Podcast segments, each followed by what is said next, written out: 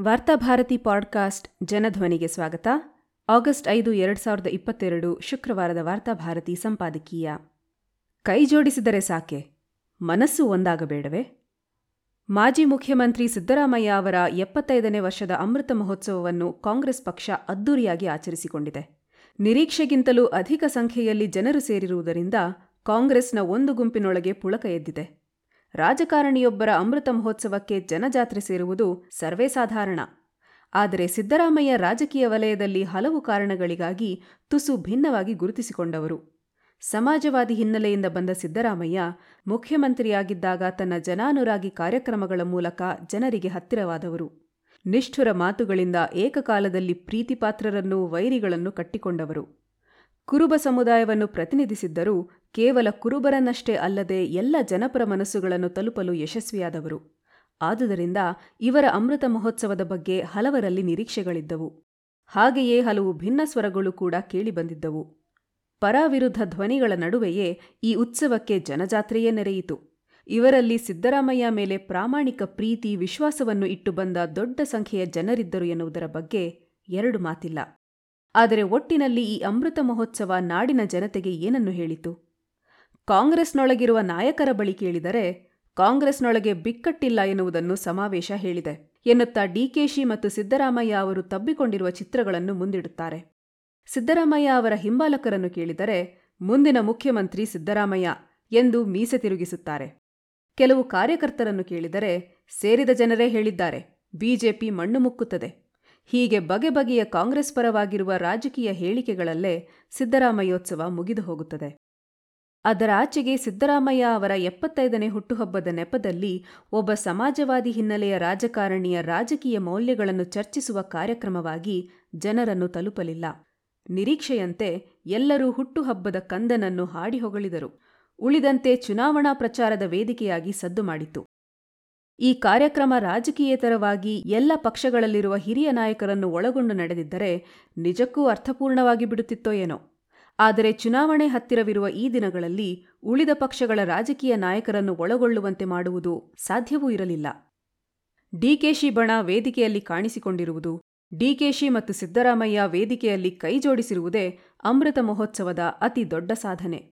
ಆದರೆ ಸಾರ್ವಜನಿಕ ವೇದಿಕೆಯಲ್ಲಿ ಪರಸ್ಪರ ತಬ್ಬಿಕೊಂಡಾಕ್ಷಣ ಅಥವಾ ಕೈಜೋಡಿಸಿಕೊಂಡಾಕ್ಷಣ ಮನಸ್ಸುಗಳು ಒಂದಾಗುವುದಿಲ್ಲ. ರಾಜಕೀಯ ಕ್ಷೇತ್ರದಲ್ಲಂತೂ ಅದು ದೂರದ ಮಾತು.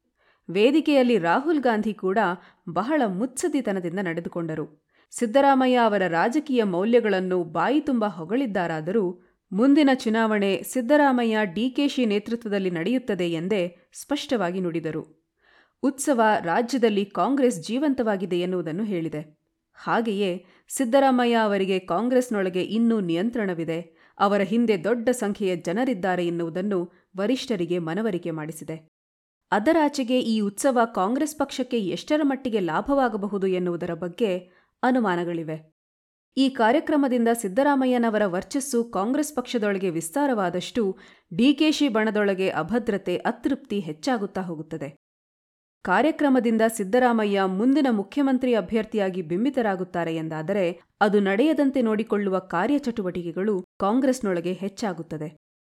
ಸಮಾವೇಶದಲ್ಲಿ ರಾಹುಲ್ ಗಾಂಧಿ ಮುಂದಿನ ಚುನಾವಣೆಯ ಹೊಣೆಗಾರಿಕೆಯನ್ನು ಇಬ್ಬರು ನಾಯಕರ ಹೆಗಲ ಮೇಲೂ ಹಾಕಿರುವುದು ಇದೇ ಕಾರಣಕ್ಕೆ. ಈ ಸಮಾವೇಶ ಮುಂದಿನ ಚುನಾವಣೆಯ ಸಂದರ್ಭದಲ್ಲಿ ಕಾಂಗ್ರೆಸ್ನೊಳಗೆ ತನ್ನ ಪರಿಣಾಮವನ್ನು ಬೀರುವ ಬಗ್ಗೆ ಆತಂಕ ಅವರೊಳಗೂ ಇದ್ದಂತಿದೆ. ಸಿದ್ದರಾಮಯ್ಯರ ರಾಜಕೀಯ ಮೌಲ್ಯಗಳನ್ನು ವರಿಷ್ಠರು ಹಾಡಿಹೊಗಳಿದ್ದಾರಾದರೂ ಕೇವಲ ಆ ಮೌಲ್ಯಗಳ ಜೊತೆಗೆ ಜನರ ಬಳಿ ಸಾಗಿ ಚುನಾವಣೆಯನ್ನು ಎದುರಿಸಿ ಗೆಲ್ಲುವ ಧೈರ್ಯ ಅವರಲ್ಲಿದೆಯೇ? ಡಿಕೆಶಿಯ ಜನ, ಹಣ, ಜಾತಿ ಇಲ್ಲದೆ ಬರೇ ಸಿದ್ದರಾಮಯ್ಯರ ಜನಪರ ಕಾರ್ಯಕ್ರಮ, ಸಮಾಜವಾದಿ ಮೌಲ್ಯಗಳಿಂದ ಚುನಾವಣೆ ಗೆಲ್ಲುವ ಭರವಸೆ ಇದ್ದಿದ್ದರೆ ವರಿಷ್ಠರು ನಿನ್ನೆಯ ವೇದಿಕೆಯಲ್ಲೇ ಮುಖ್ಯಮಂತ್ರಿ ಅಭ್ಯರ್ಥಿಯನ್ನು ಘೋಷಿಸಿಬಿಡುತ್ತಿದ್ದರೇನೋ ಕಾಂಗ್ರೆಸ್ ಜೆಡಿಎಸ್ ಮೈತ್ರಿ ಸರಕಾರ ರಚನೆಯ ನೇತೃತ್ವ ವಹಿಸುವ ಮೂಲಕ ಡಿಕೆಶಿ ಏಕಾಏಕಿ ಕಾಂಗ್ರೆಸ್ನೊಳಗೆ ಮುನ್ನೆಲೆಗೆ ಬಂದಿದ್ದರು. ಅವರ ಹಣ ಮತ್ತು ಜಾತಿ ರಾಜಕಾರಣದ ಮುಂದೆ ಸಿದ್ದರಾಮಯ್ಯ ಅವರ ಮೌಲ್ಯಾಧಾರಿತ ರಾಜಕಾರಣ ತೀರಾ ಮಂಕಾಗಿತ್ತು. ಅದಾಗಲೇ ಒಂದು ಕ್ಷೇತ್ರದಲ್ಲಿ ಸೋಲನುಭವಿಸಿದ ಸಂಕಟವನ್ನು ಒಳಗೊಳಗೆ ನುಂಗಿಕೊಂಡು ಡಿಕೆಶಿ ಕುಮಾರಸ್ವಾಮಿ ಮೈತ್ರಿಯನ್ನು ಅವರು ಸಹಿಸಿಕೊಳ್ಳಬೇಕಾಯಿತು. ಮೈತ್ರಿ ಸರಕಾರವನ್ನು ಉಳಿಸಲು ಡಿಕೆಶಿ ಕೊನೆಯ ಕ್ಷಣದವರೆಗೂ ಹೋರಾಟ ನಡೆಸಿದ್ದರು.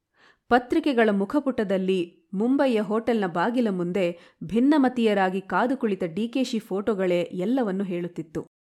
ಪಕ್ಷದಲ್ಲಿ ತನ್ನ ನಿಯಂತ್ರಣ ಕೈಜಾರದಂತೆ ಅವರು ಅಂದಿನಿಂದ ಇಂದಿನವರೆಗೂ ನೋಡಿಕೊಳ್ಳುತ್ತಾ ಬಂದಿದ್ದಾರೆ. ಇಂದು ಬಿಜೆಪಿಯ ಕೇಂದ್ರ ವರಿಷ್ಠರು ಹೆದರುತ್ತಿರುವುದು ಸಿದ್ದರಾಮಯ್ಯ ಅವರ ರಾಜಕೀಯ ಮೌಲ್ಯಗಳಿಗಲ್ಲ. ಬದಲಿಗೆ ಡಿಕೆಶಿಯ ಜಾತಿ ಮತ್ತು ಹಣಬಲದ ರಾಜಕೀಯಕ್ಕೆ. ಆದುದರಿಂದಲೇ ಕೇಂದ್ರದ ತನಿಖಾ ಸಂಸ್ಥೆಗಳ ಕಣ್ಣು ಡಿಕೆಶಿಯ ಮೇಲೆ ಬಿದ್ದಿರುವುದು. ನಾನು ಮುಖ್ಯಮಂತ್ರಿ ಅಭ್ಯರ್ಥಿ ಎನ್ನುವುದನ್ನು ಈಗಾಗಲೇ ಡಿಕೆಶಿ ಘೋಷಿಸಿದ್ದಾರೆ. ಕಾಂಗ್ರೆಸ್ಗಾಗಿ ನಾನು ಸಾಕಷ್ಟು ದುಡಿದಿದ್ದೇನೆ. ನನಗೂ ಮುಖ್ಯಮಂತ್ರಿಯಾಗುವ ಅರ್ಹತೆ ಇದೆ ಎನ್ನುವ ಸೂಚನೆಯನ್ನು ನೀಡಿದ್ದಾರೆ. ಸಿದ್ದರಾಮಯ್ಯರ ಅಮೃತ ಮಹೋತ್ಸವದಿಂದ ಡಿಕೆಶಿಯ ಒಳಗಿನ ಆಸೆಗೆ ತಣ್ಣೀರು ಬಿದ್ದರೆ ಅವರು ಕಾಂಗ್ರೆಸ್ಗೆ ಅತಿ ದೊಡ್ಡ ಸಮಸ್ಯೆ ಆಗಬಲ್ಲರು. ಯಾಕೆಂದರೆ ಸಿದ್ದರಾಮಯ್ಯರಂತೆ ಅವರದು ಜಾತ್ಯತೀತತೆಗೆ ಕೊನೆಗಳಿಗೆಯವರೆಗೂ ಬದ್ಧವಾಗಲೇಬೇಕಾದ ಅನಿವಾರ್ಯ ರಾಜಕಾರಣವಲ್ಲ. ಕೇಂದ್ರದ ತನಿಖಾ ಸಂಸ್ಥೆಗಳ ಕಾಟ ಅತಿಯಾದರೆ, ಜೊತೆಗೆ ಕಾಂಗ್ರೆಸ್ನೊಳಗಿನ ನಿಯಂತ್ರಣ ಕೈತಪ್ಪಿದರೆ ಅವರು ಬಿಜೆಪಿಯೊಂದಿಗೆ ಕೈಜೋಡಿಸುವ ಸಾಧ್ಯತೆಗಳನ್ನು ಅಲ್ಲಗಳೆಯಲಾಗುವುದಿಲ್ಲ.